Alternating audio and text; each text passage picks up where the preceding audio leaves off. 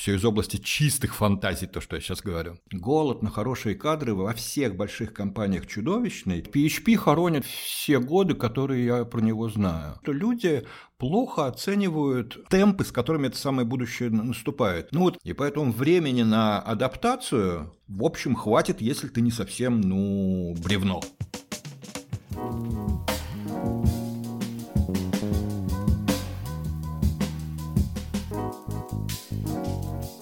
Добрый вечер, с вами подкаст «Кода Код». Меня зовут Виктор Корейша, и в этом подкасте мы обсуждаем жизнь в IT, избегая углубления в технологии и узкие профессиональные сферы.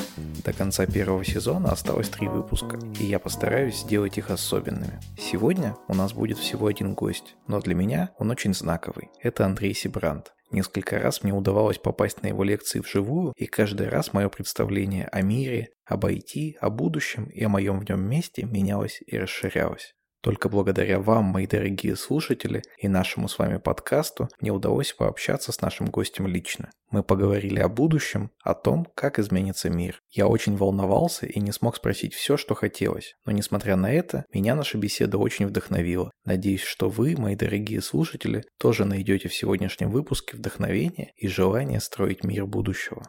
Я не вырезал самые интересные моменты из нашего диалога, как делаю обычно, а выкладываю его на ваш суд с минимальным монтажом. Всем привет! Меня зовут Андрей Sebrant, и текущая моя должность называется директор по стратегическому маркетингу в компании Яндекс. Но, наверное, более интересный и более важный факт – это не моя текущая должность, а то, что первую электронную почту я себе завел где-то в 1988 году. Примерно с 1988 года, так или иначе, сначала стал и несколько лет оставался продвинутым по тем временам пользователям интернета, а уже так с середины 90-х пришел в первые интернет-компании того времени. Тогда не было такого разнообразия интернет-компаний, как сейчас, интернет-агентств, интернет-изданий и так далее. Компании, которые занимались интернетом, занимались доступом в него, и, может быть, имели свой маленький сайтик. И я начал работать в одном из первых московских провайдеров, который назывался GlassNet. И по современным временам это, наверное, был бы стартап, потому что деньги были отчасти действительно выданные инвесторами. Было нас человек 6 в начале. С этого момента в разных компаниях, в разных должностях почти всегда так или иначе связанных либо с маркетингом, либо с аналитикой. Я доработался до того, что последние 16 лет я в Яндексе. Наверное, это более-менее достаточное представление, чтобы понять, почему я имею наглость рассказывать про цифровые технологии и что-то такое про будущее, опираясь на тот самый опыт, который занимает больше 25 лет. Начать наш разговор о будущем я хотел бы с вопроса, который кажется мне очень актуальным прямо сейчас. За последние 1,5 года многие впервые длительное время поработали удаленно, а до этого в моем представлении среднестатистический разработчик работал в крупной компании и сидел 40 часов в неделю в open space. А будет ли вообще офис существовать в будущем? Да будет, конечно, и у меня, кстати, есть небольшие сомнения по поводу того, что среднестатистически действительно работает в крупной компании. У нас, в общем, не так много крупных компаний, да и в мире тоже. А разработчиков достаточно много. И опыт разговора, например, со многими ребятами на каких-то разработческих конференциях, я не часто на них бываю, но иногда все-таки бываю, показывает, что это скорее какая-нибудь не очень большая контора, такая среднего размера, в которой есть IT-отдел, IT-подразделение, и, соответственно, есть разработчики. Поэтому мне кажется, что все-таки средний разработчик, по статистике средний, а не по качеству, он не работает обязательно в Яндексе, Гугле, Сбере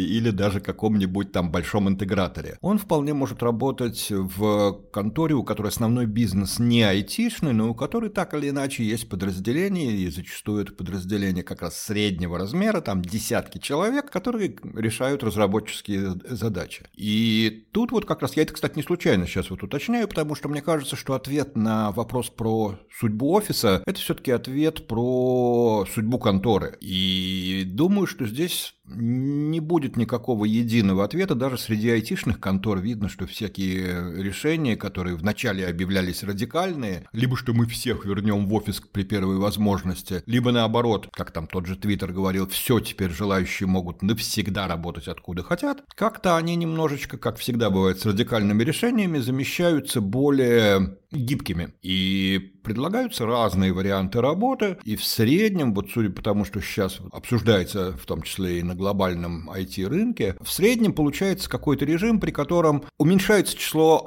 дней обязательного присутствия в офисе. Это вот ответ на то, что офис-то сам по себе сохраняется, но он становится немного другим, потому что люди в нем присутствуют в обязательном порядке. Не, есть, конечно, люди, которые могут договориться и вообще не присутствовать. Ну, собственно, фрилансеры раньше были. Но в большинстве своем люди начинают присутствовать на рабочем месте 3-4 дня в неделю вместо положенных 5. И вот при таком режиме офис меняется. И мы у себя это даже видим. Вот в Яндексе у нас возникают пространства, где у человека нет постоянного рабочего места. Потому что если человек работает там 2 или 3 дня в офисе, то, в общем, вполне разумно сделать, чтобы его стол, его там стул стали разделяемым ресурсом, который 2 дня в неделю использует он, когда он присутствует, а другие 2 дня, когда он отсутствует и присутствует кто-то другой, использует кто-то другой, ну и так далее. Поэтому история, когда возникают такие пространства, которые больше напоминают коворкинг, чем старые кабинеты, это вроде вот из таких более-менее общих трансформаций, которые сейчас переживает офис. Ну и в целом, наверное, это и есть ответ, что офисы местами станут в разной степени больше похожи на коворкинги, хотя, конечно, сохранятся, особенно в тех компаниях, где все остальное будет строго, жестко, обязательно в офисе с 8 там, до 5, как было принято всегда, в них это коснется и разработчиков. Вот, а где-то будут более гибкие подходы, и большая часть людей, особенно в компаниях, где команды распределенные и где умеют работать с распределенными компаниями, людей будут спокойно нанимать там, где можно найти самого дешевого разработчика нужной квалификации. Это далеко не обязательно в том городе, в котором сидит сама контора. Ну и там будет, конечно, большой процент людей вообще почти никогда, ну кроме, может, как пару раз в год на какие-нибудь сборища, появляющихся в офисе. Они будут разбросаны по всей стране и не только по нашей стране, а по всему миру и эффективно распределенно работать. Такие компании я тоже знаю. Они, собственно, и до этого очень любили распределенные команды, а сейчас так просто от них фанатеют, потому что, ну, это реально большая экономия. Надо сказать, что это просто дает возможность нового выбора, то есть в этом смысле можно только позавидовать разработчикам, которые вот сейчас выбирают себе место работы, потому что у них появится большой выбор еще и по этому критерию, а не только по критерию, сколько платят, какие задачи и так далее, но еще и какой режим работы. Будут ли меня часто дергать в офис? Смогу ли я работать оттуда, откуда я захочу, если я вдруг решу на 2 месяца уехать в теплые края зимой? Ну и так далее. Кстати, очень смешная история, которую вот мы в Яндексе очень хорошо ощутили, что больше всего проблем с работой из дома как раз возникает у ребят наиболее молодых, потому что, по крайней мере, в случае вот московских больших компаний есть такой специальный класс людей, которые переезжают в Москву, переезжали вот до 2020 года, это было очень типично, переезжали в Москву, чтобы поработать в большой компании, и, в общем, они снимали себе, ну, какой-то совсем угол, потому что они предполагали, совершенно основательно предполагали, что их работа будет выглядеть так. Целый день человек работает, потом там с командой или просто с приятелями идет куда-нибудь повеселиться вечером, и потом, ну, в общем, от квартиры нужно просто место, куда можно рухнуть вечером, прийти, отоспаться, а утром пойти уже с кем-нибудь позавтракать и снова в работу. И, соответственно, то, что они снимали, было абсолютно не приспособлено для работы из дома. И вот у этих ребят возникли большие проблемы. Как раз оказалось, что вот тот самый ранний выход в офис, пусть в режиме коворкинга, пусть в каком-то еще, это в первую очередь нужно не тем вот самым творческим людям, которым нужно там друг от друга спинами тереться, чтобы что-то придумывать. Нет, он нужен тем людям, у которых просто такой угол в качестве дома, съемный угол, что из него работать вообще невозможно. И вот эти джуны, они как раз в первую очередь у нас и побежали в наши эти коворкинги, как только по правилам мы смогли немножко снять пандемические ограничения. А как такая трансформация офиса скажется на том, что компания будет предоставлять как рабочее место? Кажется, что это не стол, стул, компьютер, как было раньше, а пара логин-пароль, который человек вводит куда угодно, и перед ним его рабочее место открывается, так? Ну, в общем, да, и, строго говоря, компания должна подумать и об остальном. Ну, вот у нас в период пандемии одна из логистических задач, которая возникла, когда нас всех разогнали по домам, была хорошую сидячую мебель, хорошие кресла, которые у нас в офисе, отвезти людям по домам, потому что, ну, вот правда, ситуация, при которой ты работаешь сидя, это ситуация, которая во многом, мы все-таки существа по-прежнему телесные, во многом определяются тем, на чем ты сидишь. Это правда важно. Поэтому вообще в понятие рабочего места входит и удобное кресло, и вообще говоря, если человек, например, привык работать стоя, то такие столы более сложно достать, они более дорогие, то и предоставление, например, вот такого рабочего стола. То есть, по крайней мере, в хорошей конторе, где думают не только о том, что разработчик, пусть даже в старой ситуации, когда он сидит на рабочем месте в самом офисе, должен иметь не только хороший комп, не только там, мышку и приличный монитор, от которого глаза не болят, но еще и нормальный стол, нормальное кресло. И вот когда возникает такое понятие рабочего места, то, конечно, в домашних условиях на контору тоже падает какое-то обязательство предоставить удобное место, зачем работать, на чем работать. И, что гораздо, наверное, важнее, в этих условиях в конторе, и вот это вот шутки шутками, а большая задача, которая не везде сейчас хорошо решается, в конторе должна быть гораздо более сильная, чем раньше, служба безопасности. Потому что истории с удаленной работой подразумевают, что шансов, что просто тупо человек где-то там забыл свой ноутбук или работал из какого-то незащищенного места, его же нельзя приковать к стулу дома. Он взял, пошел в кафе еще куда-то, пошел в парк, увидел бесплатный Wi-Fi и начал работать оттуда.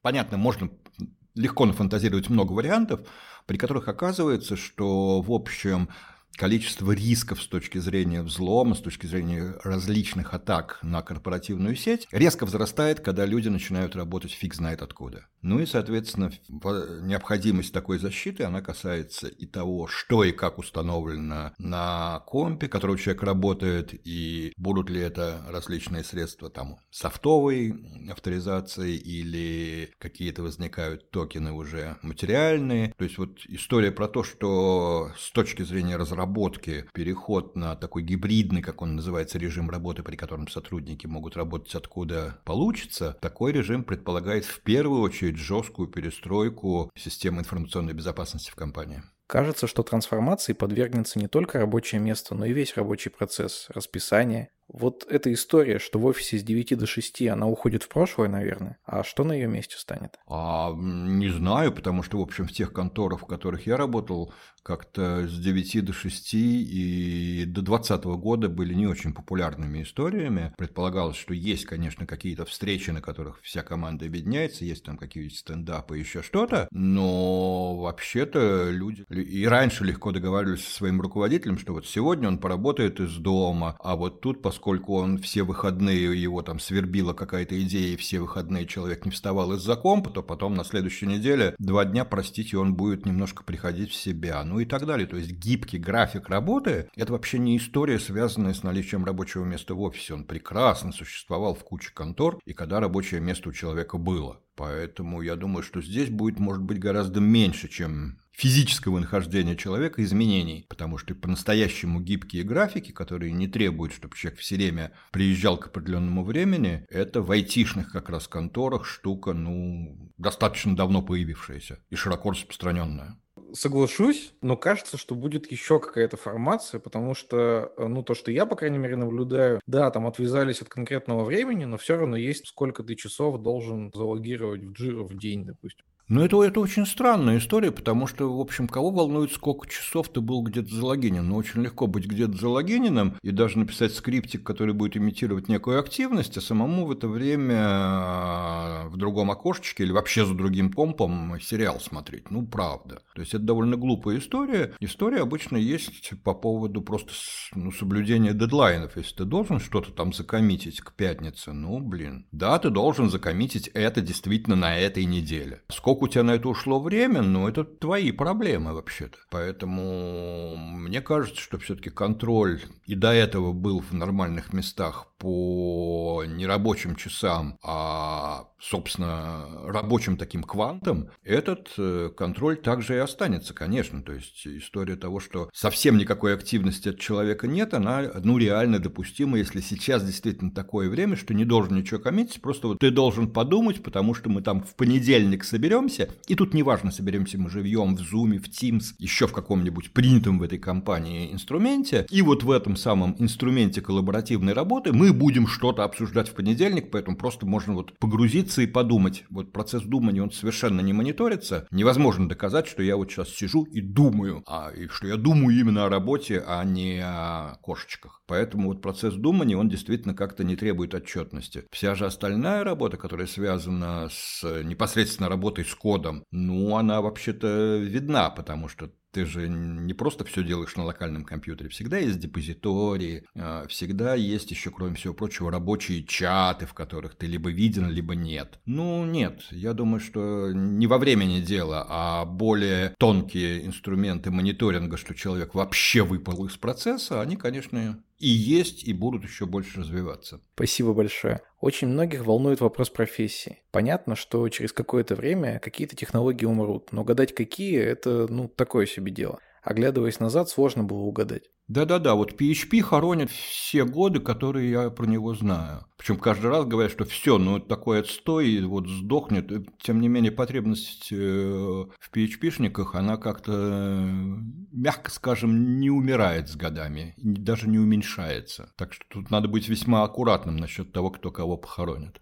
Для меня здесь ключевой вопрос не какая технология умрет, а что нужно делать, чтобы чувствовать себя в безопасности, что ты будешь и дальше востребован. Это, прости, более-менее универсальная вещь, она опять же не зависит от пандемии, прости, что прерываю, но просто вот для того, чтобы чувствовать себя в безопасности, нужно, ну, так хотя бы краем глаза мониторить рынок. Какие специалисты на нем сейчас дорого стоят, какие специалисты в дефиците и вокруг них бегают, танцуют. Это видно и в онлайне, это видно очень хорошо на всяких конференциях, потому что на конференциях всегда присутствуют люди, которые из HR-ов больших и не очень больших контор, и они кого-то пытаются схантить. Ну и вот действительно мониторинг рекрутеров, то есть вот на кого охотятся сейчас рекрутеры. Те специальности, те языки, те навыки, они востребованы. Сейчас любой более-менее разработчик с опытом получает там по 2-3 предложения в месяц, это точно. А если он какую-то публичную деятельность ведет, то еще больше. И это, кстати, не только сейчас.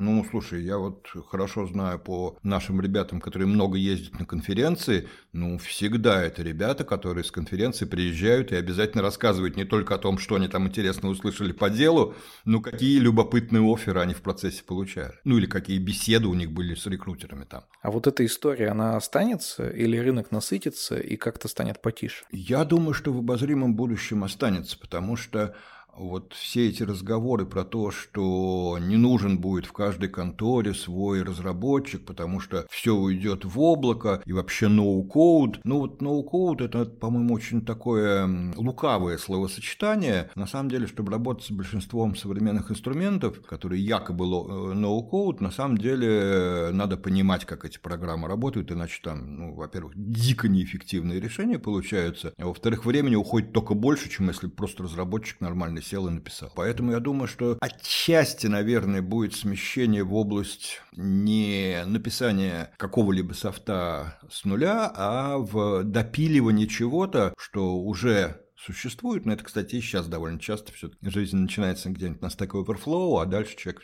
дописывает, переписывает и так далее. И работа с... И вот это, наверное, будет все больше и больше требоваться от разработчиков, хорошего понимания внешних API-шек, потому что все чаще ты действительно что-то берешь из какого-то облачного сервиса, что-то тут к нему дописываешь, чтобы он удовлетворял задачкам твоей конторы. И вот такая история про допиливание готовых решений, облачных или локальных, под конкретные задачи твоей конторы, твоей команды, твоего бизнеса, это вот будет, наверное, требоваться больше, чем действительно просто вот тебе написали ТЗ, и ты абсолютно с нуля начинаешь все писать. Это все-таки, ну, редчайшие случаи будут. Они и сейчас-то, в общем, специфичны, а чем дальше, тем больше будут уходить в область, ну, вот, разработки чего-то совсем принципиально нового в нескольких каких-то очень специальных конторах. А так остальное – это допиливание напильником. И вот в этом плане нельзя не спросить про какое-то образование. То есть раньше, если нужно выучить технологию, ты учишь там синтаксис языка, читаешь какую-нибудь книгу «Чистый код», Бесполезно ведь учить там Amazon API, все там 1 182 000 метода. Слушай, мне кажется, что все-таки вот большая часть обучения человека, когда он уже чего-то всерьез умеет, вот не начального обучения, когда действительно нужно, там можно спорить, ему нужны какие-то продвинутые курсы, ему нужна там, не знаю, школа 21 какая-нибудь сберовская, где готовят разработчиков из кого угодно вообще, не требуя при этом вузовского образования, или действительно хороший вуз, там много есть тонкостей, особенностей, и то, и другое годится, просто немножко для разных задач. Но когда мы говорим про человека, который уже работает, уже реально занимается разработкой в какой-то компании, то все-таки мне кажется, что опыт и там знакомство со всякими API, конечно, иногда чтение документации, но сначала разговоры с людьми, которые решали похожие задачи. То есть всегда это, кстати, в любой области самый лучший способ держать себя в курсе, в тонусе, то есть знать вот какие-то последние новинки, это,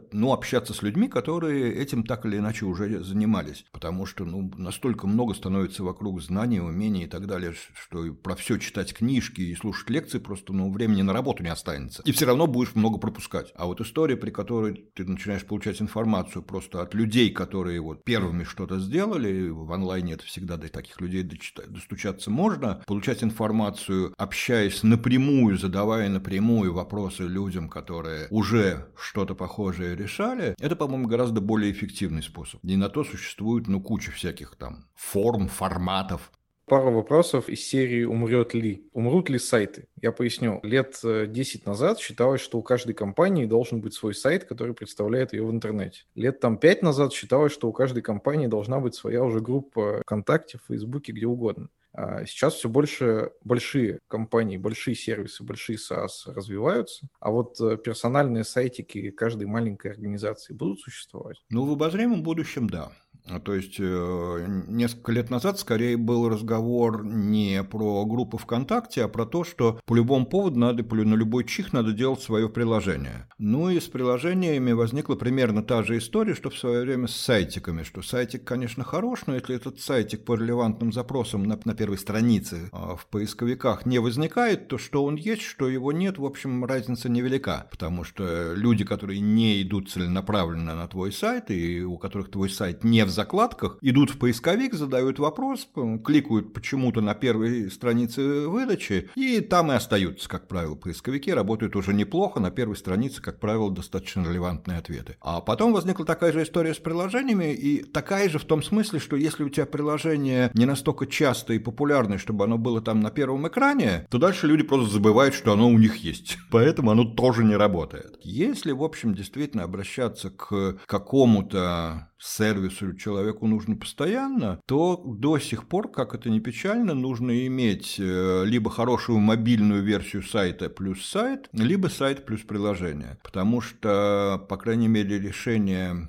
деловых вопросов все-таки до сих пор очень часто происходит с большого экрана. И вот мы же рассуждаем вот сейчас, например, про работу людей, которые заняты разработкой. Мы же не обсуждаем вопрос, что, слушай, они же все пересядут и будут прямо с мобильного разрабатывать. Ты представь себе разработку с мобильного, пожалуйста. Это означает, что все-таки люди сидят за большими мониторами. Слушай, так ему в магазин какой-нибудь удобнее зайти прямо с этого компьютера. И, кстати, интерфейс вот при сложных операциях типа там выбора, сравнения и так далее, хоть ты тресни по чисто физическим причинам, на большом экране гораздо более удобен для работы, гораздо быстрее позволяет качественно решить задачу, чем, да, все это можно сделать на телефоне, но это, в общем, некий геморрой. Поэтому история про то, что для кучи деловых задач большой экран остается, и, кстати, заметь, эта статистика вот по всему миру, не падают продажи компьютеров с большими экранами, десктопов плюс всяких ноутбуков. Более того, они резко выросли за 2020 год, как раз когда люди осели по домам, они ощутили, что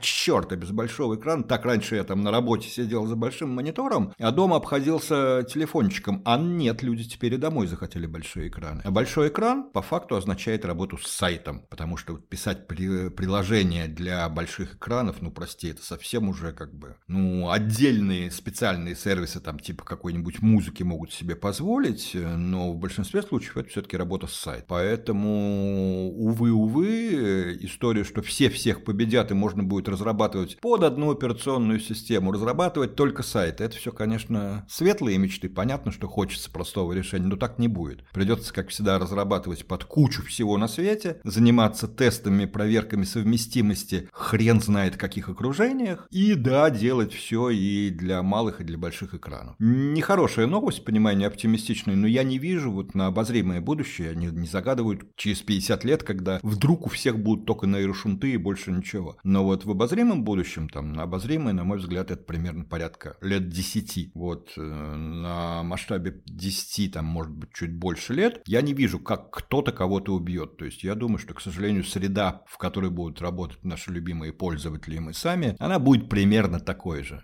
Умрут ли стартапы как отдельные компании? В том плане, что сейчас Фейсбуку сделать внутри себя что-то гораздо проще, чем собраться гаражной команде. Ну или даже сейчас любая гаражная команда, она в какой-то момент продается тому же Фейсбуку и, соответственно, как отдельная компания перестает существовать. Вот увидим ли мы следующий там Яндекс, Фейсбук как отдельные компании когда-нибудь? Или эта эпоха закончилась? Во-первых, я верю, что будут возникать следующие Facebook и Яндекс, только совсем не в айтишной области, а где-то в тех областях, где действительно нету такой концентрации больших и голодных гигантов, техногигантов, как вот в айтишной области. Тут у меня сейчас к стартапам отношение, в общем, не очень хорошее, потому что даже больше, чем вот стартапы, которые думают не столько о части пользователя, сколько о том, чтобы кому-то продаться, даже больше, чем вот эти стартапы, меня пугают стартапы, которые создаются и функционируют как чисто финансовый инструмент. Просто сейчас венчурный рынок – это действительно история, которая, ну, по масштабам сравнима с биржевым рынком, и очень часто там определяют все, ну, чисто финансисты. И что делать стартапу, и как ему себя подавать, учитывая текущий хайп и возможность там потом перепродаться стратегу еще кому-то, при этом что стартап делает, вообще никому ничего не интересно. Важно, какая у него оценка, важно, кто у него потенциальный покупатель, важно, на каком экзите, какой X, какой коэффициент возврата инвестиций получат текущие инвесторы. В общем, тогда к стартапу начинают относиться так, а не... Причем и фаундер тоже, потому что он общается с финансистами и слышит больше про деньги, чем про то, кому нужно то, что он делает из потребителей. Вот в этот момент, ну, как-то так не создаются ни Яндекс, ни Фейсбуки, потому что они взлетели благодаря решению задач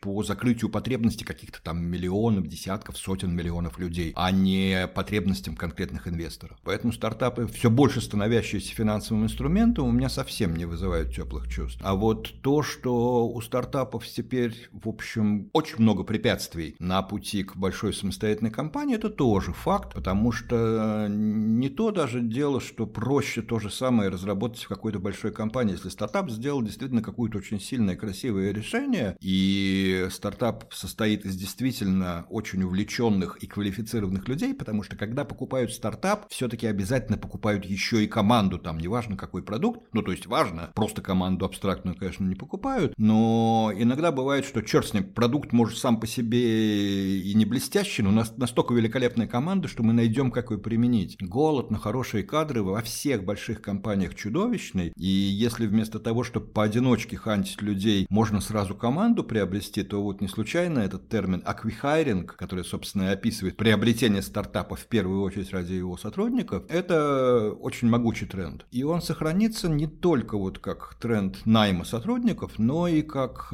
способ экономии времени. Потому что, ну, очень часто в любых больших компаниях сравнивают: ребята, вот точно надо делать такую штуку, потому что все, пришла пора, нам тоже надо такое иметь. А дальше начинают сравнивать. Секундочку, вот мы сейчас начнем собирать команду, при этом у нас немножко не хватает специалистов, поэтому черт знает, сколько времени там HR будет нам их искать на рынке. Потом, пока мы пройдемся по всем граблям и, наконец, сделаем первый какой-то более-менее нормальный продукт, вот пройдет столько-то месяцев. С другой стороны, смотрите, есть вот тут парочка стартапов, которые уже имеют, во-первых, ядро команды, у них ресурсов нет, но команда у них нормальная. Во-вторых, они уже много граблей освоили, и поэтому, слушайте, вот что нам важнее, сэкономить миллион долларов или сэкономить полгода времени. И очень часто решается пользу. Давайте-ка, деньги у нас есть, а времени катастрофически нет, потому что если конкурент выйдет раньше нас, то это нам дороже, чем миллион обойдется. Вот. И стартап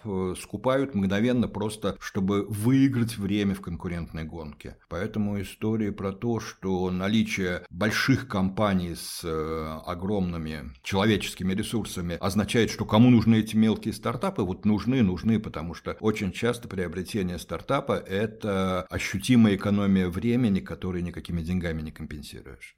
Кроме того, что компания может сожрать стартап, она еще может увидеть, что это важный какой-то функционал, и у себя его повторить. Вот когда Clubhouse там известно появился, да, и везде стали чаты появляться звуковые. Ну, это довольно простой, потому что функционал, и то, в общем, непонятно, насколько кто-то увидит. Я тебе могу привести другой пример. Все компании, увидев TikTok, сказали: фу, фигня какая, давайте мы у себя повторим. Смотри, как летит TikTok и как не летит ни один из его клонов, потому что там очень сильная команда, которая никому сама продаваться не хочет, а которая всегда на полшага впереди, потому что на самом деле то, что у них уже в загашнике и в разработке, еще и в голову не приходит тем, кто пытается повторить их вчерашний результат. То есть вот угнаться за очень сильной командой почти невозможно. Поэтому Clubhouse, который, действительно, там не видно, чтобы у них что-то было в заначке, кроме того, что они полгода выпускали приложение для Android, это, конечно, суперконкурентное преимущество. А если брать вот TikTok, и TikTok не одинок, много довольно компаний, которые пытаются повторить, но как-то не очень выходит.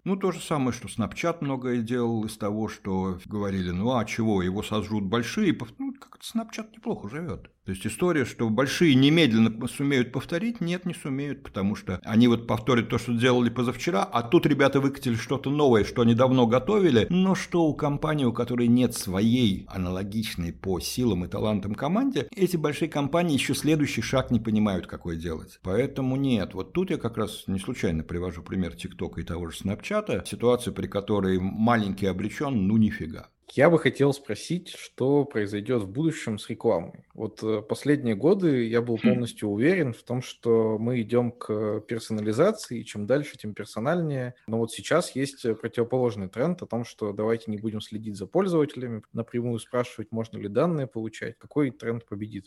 Да, все тот же самый, просто, как всегда, наши уважаемые законодатели в положении тех самых, они еще медленнее, чем большие компании, в положении тех самых догоняющих, от которых всегда будут немножко убегать, потому что, то, что делает Google, хороший пример. Они говорят: фигня, мы и без кук сумеем обойтись. И на самом деле начинают рассказывать про то, как они будут работать с сегментами аудитории, с когортами. Если внимательно посмотреть, то там, простите, Яндекс тоже давным-давно работал с аудиторными сегментами, а не напрямую с каждым конкретным пользователем. И поэтому другое дело, что вот Google сейчас говорит: а мы прямо на устройстве пользователя будем формировать представление о том, к каким сегментам он относится, и вообще не будем никакой чувствительной информации передавать с его устройства. Это тоже еще одно техническое решение. То есть вот историю про то, что совсем исчезнет персонализация, да нет, не исчезнет, конечно. Но то, что эта персонализация станет немножечко менее назойливой, вот смотри, сейчас те цифры про отказом от... Сейчас вот после выхода на Apple'овых устройствах обновления iOS 14.5 система начала спрашивать. Система построена так, что теперь приложение обязано задавать вопрос: можно ли я буду за тобой следить, если совсем грубо. Facebook дико против этого возражал. Facebook, как известно, даже рекламную кампанию запустил, что Apple убивает малый бизнес, потому что малый бизнес целиком живет на таргетированной рекламе в Фейсбуке, что вообще само по себе является враньем. Да ладно. Главное, что теперь, когда прошло несколько недель, мы знаем, какое количество людей в мире, когда им стали предъявлять кнопочку «а можно приложение разное, не только фейсбучное, за тобой последит», какое количество людей нажали «да, мы разрешаем». При этом надо понимать, что приложение спрашивали в какой-нибудь такой немножко манипуляционной модели, что «а вот для того, чтобы нам остаться бесплатными, можно мы будем за тобой следить? А вот для того, чтобы не умер малый бизнес в мире, можно мы будем за тобой следить?» Циничные, наглые, самовлюбленные пользователи массово ответили: да пошел ты на, не будешь ты за нами следить. И, в общем, проценты по миру там в разных статистиках разные, они там от 5 до 16% болтаются тех людей, которые в среднем говорят приложением «да, следи». При этом показательно, что там, не знаю, у Лихачева, там в его канале «Рубка Лихачева», там ругань была на мой телеграм-канал, что вот они тут, Sebrant приводит непроверенные цифры. Если люди любят приложение, они ему все разрешат. Ну, во-первых, пусть он покажет мне статистику по мейловым приложениям. А во-вторых, даже если это так, даже если фанаты какого-то конкретного приложения, которому они действительно доверяют, приложение для очень узкого круга, ему все разрешили, действительно в 100% случаев разрешат ему следить, ну, на уровне статистики это означает одно, что процент для массовых приложений еще ниже, потому что вот тут есть какие-то выбросы, когда люди любимым приложением разрешили все, но это означает, что в среднем массовым приложениям они еще на процент ниже дали такое разрешение. И это означает, что действительно история не столько про саму рекламу, сколько про серый рыночек вокруг, рынок бесплатных приложений, которые на самом деле были бесплатны для пользователя за счет того, что они собирали данные, а потом их перепродавали, вот этот рынок начнет сейчас схлопываться.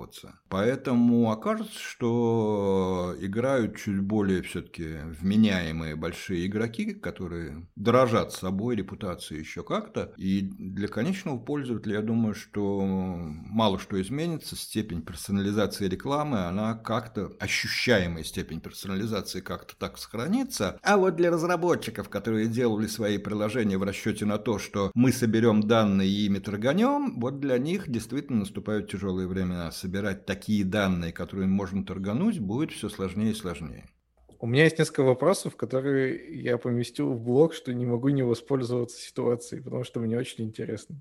Что, на ваш взгляд, будет с мировой наукой? Поясню, в каком контексте. Сейчас есть ощущение, что вся наука, она вообще превращается в какой-то компьютер-сайенс, и вообще в каждой науке, в каждом направлении, по крайней мере, за которой я слежу, в первую очередь она тоже становится немножко IT-компанией. Постой, это всегда было так, ну, по крайней мере, в тех науках, которые относятся к естественным. Когда появились персоналочки, то, прости меня, я в это время как раз еще вполне занимался экспериментальной физикой. Это было как раз там самый конец 80-х годов прошлого века, когда впервые появились более-менее доступные персоналки, их стали ввозить в Советский Союз, их стали ввозить в первую очередь не для массового рынка, а для того, чтобы вот институты там, типа Курчатников, в котором я в то время работал, обеспечить этими самыми компьютерами. И да, мне пришлось учить, смешно там на этих компьютерах, реально был только Basic, и на самом деле интерфейсы к каким-то... Да, и тут же пришлось научиться вместо какого-то, скажем, осциллографа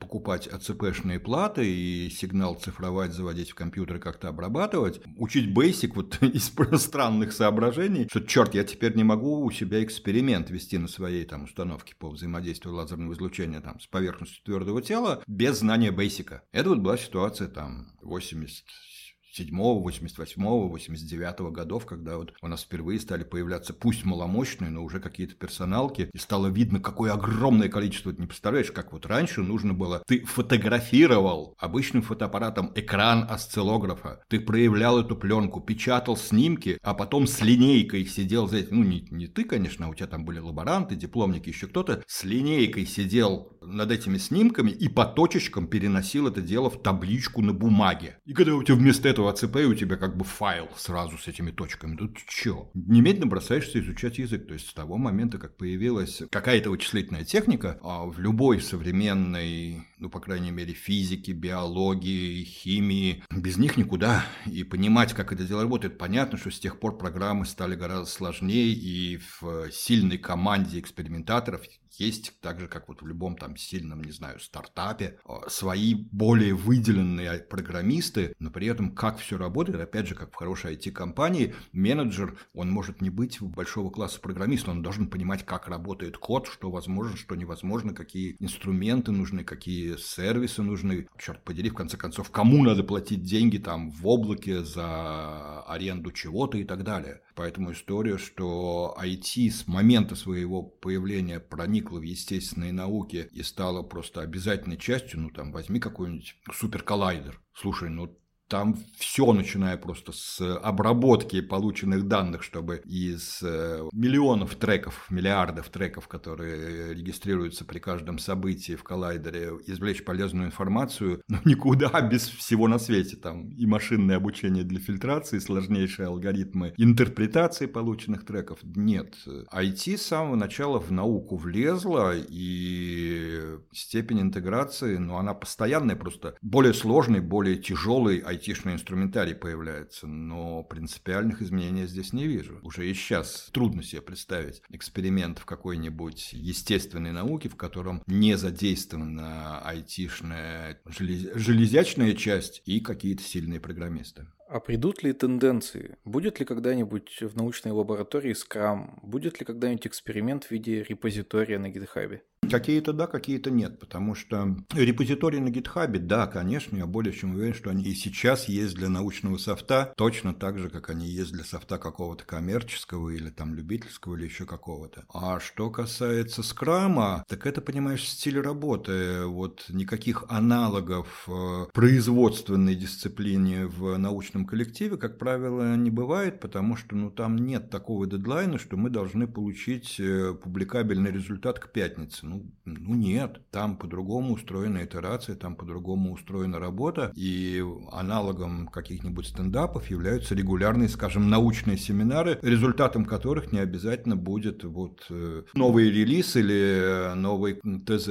Нет, после этого пошли снова думать, что-то пробовать, поэтому наука, она принципиально просто процессуально, процедурно устроена несколько иначе, чем производственный процесс. Поэтому какие-то инструментарии типа скрама явным образом туда вряд ли сумеют проникнуть. Ну, может быть, в очень прикладные исследования, где действительно ты должен вот предоставить новый разработанный прибор, датчик, что-то еще к определенному сроку. Ну, это такая совсем прикладная, больше похожая на инженерную деятельность наука, там, может быть, это и все и возникнет. Но в чистой академической науке вот явные системы производственные, ну, просто не работают. Инструментарий вокруг, хорошо, что там тот же GitHub упомянул, они как раз работают вовсю, и они действительно туда во многом пришли из IT, и вообще степень открытости и кооперации, которую изначально создавало вот именно IT-сообщество, ну, она в разные области человеческой жизни уходит, и вот кооперация, в частности, все эти открытые архивы, публикации, это же все тоже ноги растут, по большому счету, из айтишной традиции. Ученые изначально были каким-то всегда более таким закрытым и очень оглядывающимся на соперников сообществом. При всех научных конференциях, семинарах и так далее, публикациях, все равно. Вот оперативный обмен информацией, данными, идеями, он, конечно, во многом пришел из айтишной традиции в науку, это правда. Но вот что все процедуры, которые связаны особенно с промышленной разработкой, ну нет, ребята, это процедуры промышленной разработки, они могут прийти куда-нибудь на предприятие. И вот какой-нибудь скрам на заводе я гораздо больше могу при себе представить, чем скрам в академическом институте. Совсем наивный вопрос. Придем ли мы когда-нибудь к тому, что искусственный интеллект предложит нам новую интерпретацию какого-то эксперимента? Не просто, что сам его проведет и выдаст цифры, а предложит объяснение. А да, и это происходит уже сейчас. Там же, смотри, там же история с вот... искусственным интеллектом как соавтором, она, как ни странно, очень похожа на то, что происходит в искусстве и в науке. Потому что...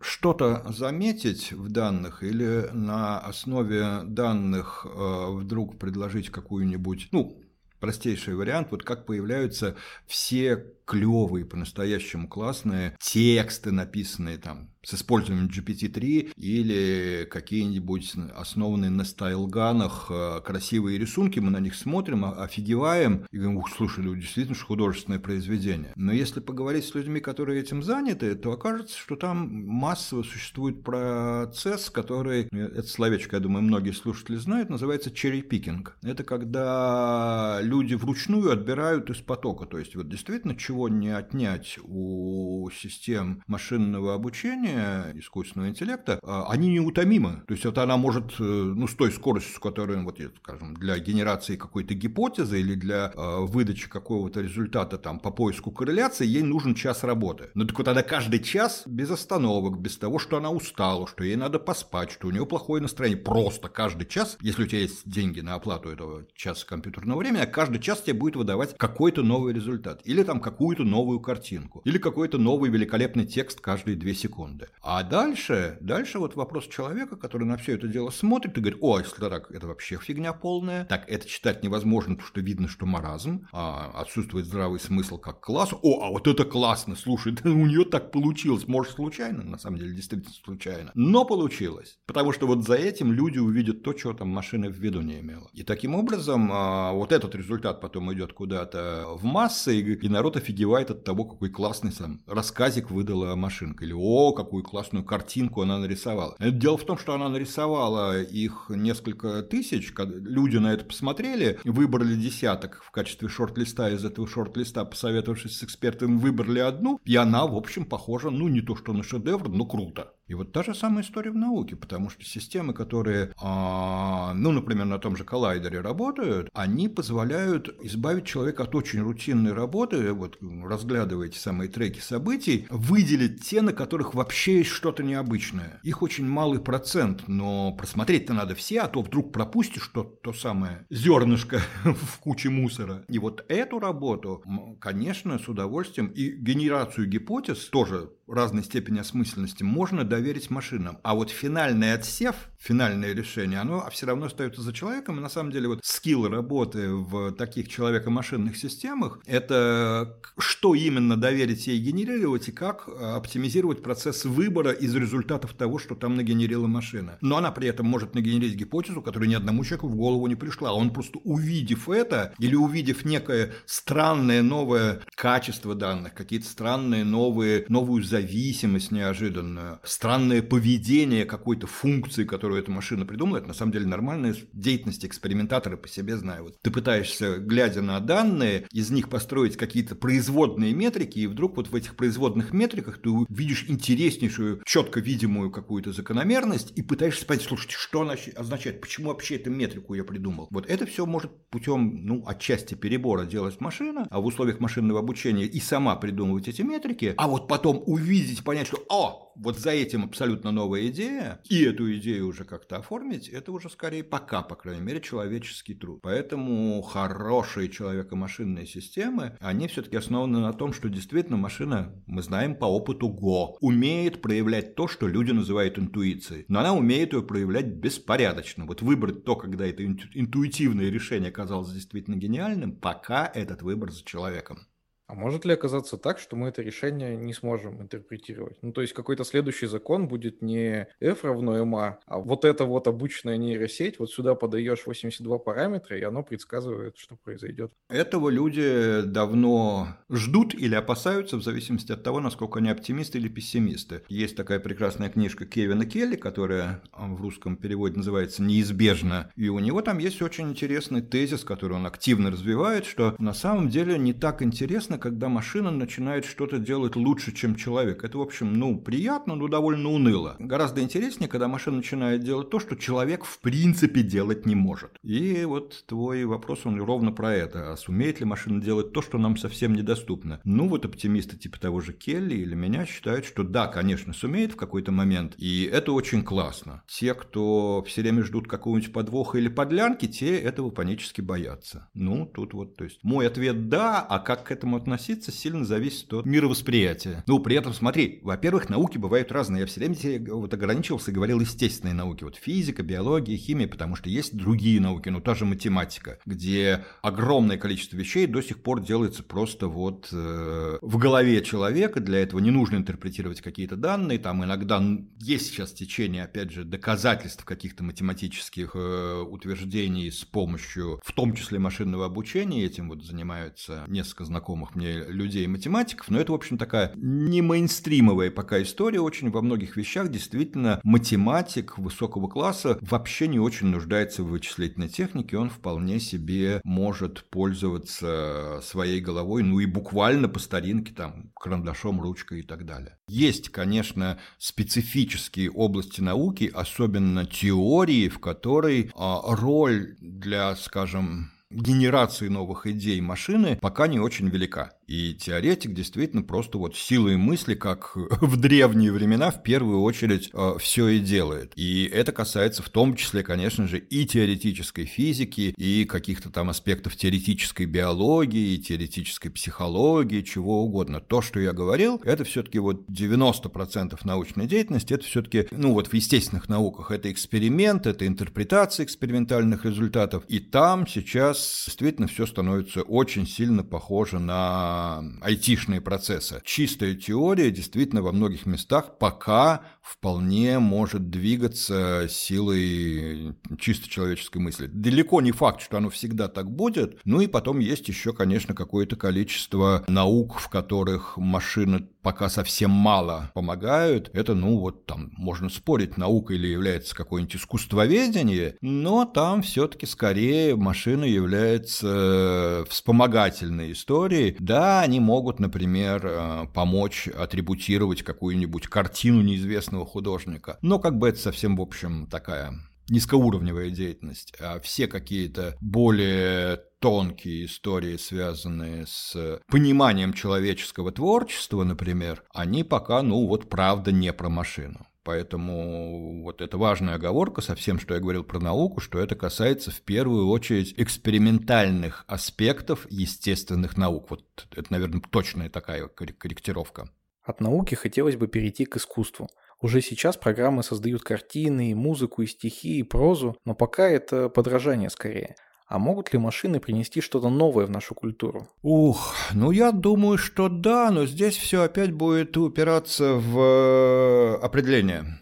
Потому что ведь и сейчас основное возражение искусствоведов, теоретиков искусства против того, что машину можно рассматривать как субъект творчества, что машина способна творить, состоит в том, что она сама не понимает, что она делает. При этом предполагается, что понимание, оно должно быть вот такое же, как понимание человеческое. Мне это не очень понятно, откуда взялось. Ну, то есть я вот тут занимаю такую радикальную точку зрения, что красота в глазах смотрящего, что вот если у меня лично возникает какое-то переживание, новые мысли, новые ощущения, новые эмоции при взаимодействии с произведением искусства, то для меня в этом его ценность. Знать при этом, что там хотел сам автор сказать. Слушайте, вот в куче случаев, и это просто известно, что когда там разговариваешь с каким-нибудь автором и начинаешь ему свои переживания излагать, когда вполне белковый человеческий автор, он на тебя смотрит и говорит: я это не имел в виду вообще ни разу. Ну и мне пофигу, что он имел в виду, у него получилось задеть меня. И вот эта история, она как раз действительно совершенно независимо от того, кто был этим автором, человек или машина. Если там машине удалось написать какое-то, сегодня это, как правило, такие более-менее абстрактные вещи, например, музыка, удалось написать такую мелодию, которая у меня вызвала какие-то внутренние переживания, или какой-то там стихотворный текст, или какое-то изображение, которое я готов долго рассматривать и испытывать такие же ощущения, которые я испытываю, глядя на картину известного художника, то мне дальше пофигу. Но куча искусствоведов по-прежнему считают, что нет, ну как же так, вот важен багаж человека. На мой взгляд, это все фигня, потому что очень часто, например, оказывается, что вполне себе мерзкий человек и вообще подонок по жизни способен создать произведение искусства, которое очень чистое, там вызывает возвышенные чувства и так далее, совершенно не связано с тем, кто этот человек как личность. Но и в этом смысле мне настолько же наплевать, и вообще стоит ли личность или там стоит алгоритм за тем художественным произведением, которое я вижу. Но мой взгляд на это дело, мягко выражаясь, не массовый. Поэтому мой ответ состоит в том, что да, мы уже сейчас видим, в общем, очень неожиданные какие-то подходы к каким-то мультимедийным вещам, где какая-то комбинация визуальных, аудиальных и прочих воздействий на нас, созданные машиной как-то либо какому-то гению, либо сумасшедшему могла бы прийти в голову, а может не могла вообще. Ну так очень часто вообще хорошие произведения искусства создают гении сумасшедшие, ну так оно и устроено. Что будет дальше? Ну представить себе не могу, потому что в какой-то момент, конечно, конечно же, машина начнет использовать все новые интерфейсы, которые появятся, и в тот момент, когда это произведение искусства будет там транслироваться напрямую через какие-нибудь нейроинтерфейсы, я думаю, что у машины будет гораздо больше возможностей, чем у человека, для которого вот, воспроизводить то, что доступно органам чувств традиционным, как-то всю жизнь искусство умело, но искусство никогда традиционное не опиралось на прямую работу с нейроинтерфейсами. Я вполне допускаю, что здесь то, что придумает машина, будет гораздо круче, и люди вообще ничего похожего повторить не смогут. Но хрен его знает, это, ты понимаешь, это все из области чистых фантазий, то, что я сейчас говорю. Ну и в конце хочу подытожить таким вопросом. Как не бояться будущего? Как избавиться от страхов, что твоя профессия станет неактуальной? Что то, к чему ты привык, исчезнет? Ты знаешь, у меня все-таки ощущение, что вот эти страхи в первую очередь основаны на том, что люди плохо оценивают темпы, с которыми это самое будущее наступает. Ну вот я, если можно, приведу вот классический совершенно и не касающийся разработчиков страх, и которыми все время нас там попрекают и многих других, кто занимается беспилотным транспортом. Вот что же вы такое делаете? Вот вы завтра миллионы людей по всему миру оставите без работы. И вот тут люди как-то совершенно не понимают, что даже если отойти от каких-то технических проблем, юридических проблем и прочих проблем, связанных с беспилотными автомобилями, то физически нет шансов, чтобы завтра, вот как нам говорят, вот вы сейчас разрабатываете беспилотники, завтра те таксисты, которые пашут на вас, вы их выкинете. Куда мы можем завтра выкинуть таксистов? Мир вообще, за исключением вот совсем внутренностей софта, устроен гораздо медленнее, чем нам кажется, когда мы читаем новости. Ну просто давайте, вот мой, опять же, любимый пример, прости, он займет несколько секунд, но все-таки я его расскажу, это электромобили. Вот давайте посмотрим на электромобили, которые не имеют юридических проблем, которые уже, в общем, довольно массово освоены, то есть они не имеют производственных проблем. Все, не только Tesla, а, простите, любой из крупных традиционных автопроизводителей какой-нибудь электромобиль уже выпускает достаточно серийно. У них нет никаких проблем на дорогах, переучиваться людям массово не надо электромобили, вот садишься, сам садился за руль нескольких, садишься и там через 5 минут ты к нему привыкаешь, ну правда. И все равно, когда мы сейчас смотрим, а когда электромобили заменят вот обычные автомобили с двигателями внутреннего сгорания на дороге, выясняется, что десятки лет. Ну, потому что надо перестроить производство. Те обычные автомобили, которые прямо сейчас бегают на дорогах, ну, в них вообще деньги вложили, они должны свое отработать. Никто не будет выкидывать свой новенький дизельный джип только потому, что вот, ох, а теперь появился электрический. Ну, окей, следующей моей машиной будет электрическая. Вот я как раз там через 5 лет сменю,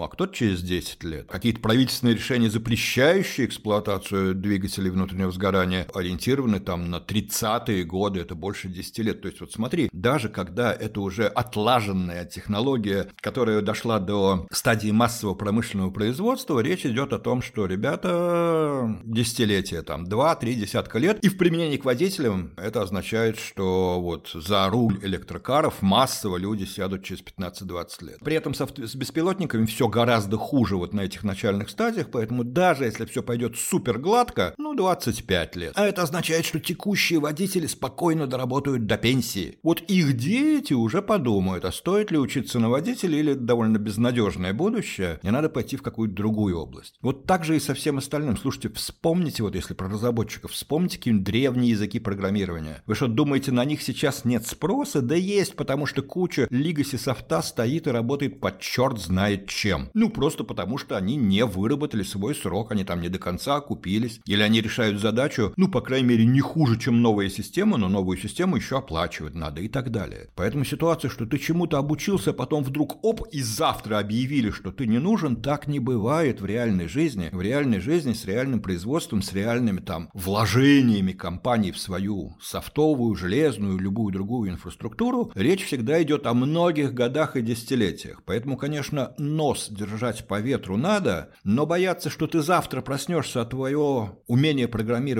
на чем-нибудь там, на C++, вдруг оказалось ненужным, да нет же. Так не бывает. Поэтому действительно нужно держать нос по ветру и чувствовать, что, ой, слушайте, кажется, дело идет к тому, что скоро вот те устройства, на которых этот язык массово используется, уже перестанут производиться, их выпуск падает, а новые устройства требуют другого языка. Ну да, у тебя есть 5-10 лет, чтобы переучиться и переориентироваться. Но вот ситуация, что что-то случится за ночь, и вдруг завтра не будет того же самого PHP, будет, никуда не денется. Поэтому история про то, что вот такие страхи, они связаны с опасением, насколько быстро все меняется, оно, конечно, в принципе меняется быстро, но на каких-то определенных уровнях.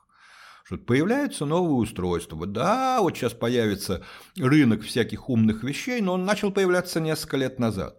Он станет по-настоящему массовым еще лет через 5-10. Ну, потому что даже самые популярнейшие ныне устройства, типа смартфонов, завоевывали рынок далеко не один год. И поэтому времени на адаптацию, в общем, хватит, если ты не совсем, бревно. Поэтому бояться супербыстрых перемен, что вот к концу этого года исчезли те языки программирования, которым нас учили, да вы что, никуда они не денутся. А что нужно немножко следить и смотреть, куда потихоньку эта громадина разработки поворачивается, что в ней становится более востребованным, что менее, полезно. Но точно можно сказать, что эти процессы идут с такой скоростью, что за ними успеть, за ними следить и видеть, что происходит, человек вполне в состоянии. То есть вот того, что может случиться срочная катастрофа в области средств разработки, языков разработки, тех девайсов, для которых идет разработка. Нет, это все измеряется годами, а то и десятилетиями. Нормальный человек на таком временном масштабе способен и переучиваться, и работу находить, и так далее. Вот это просто объективная причина того, почему не надо бояться. Это хорошо, что есть причина не бояться. Большое спасибо, это было очень круто.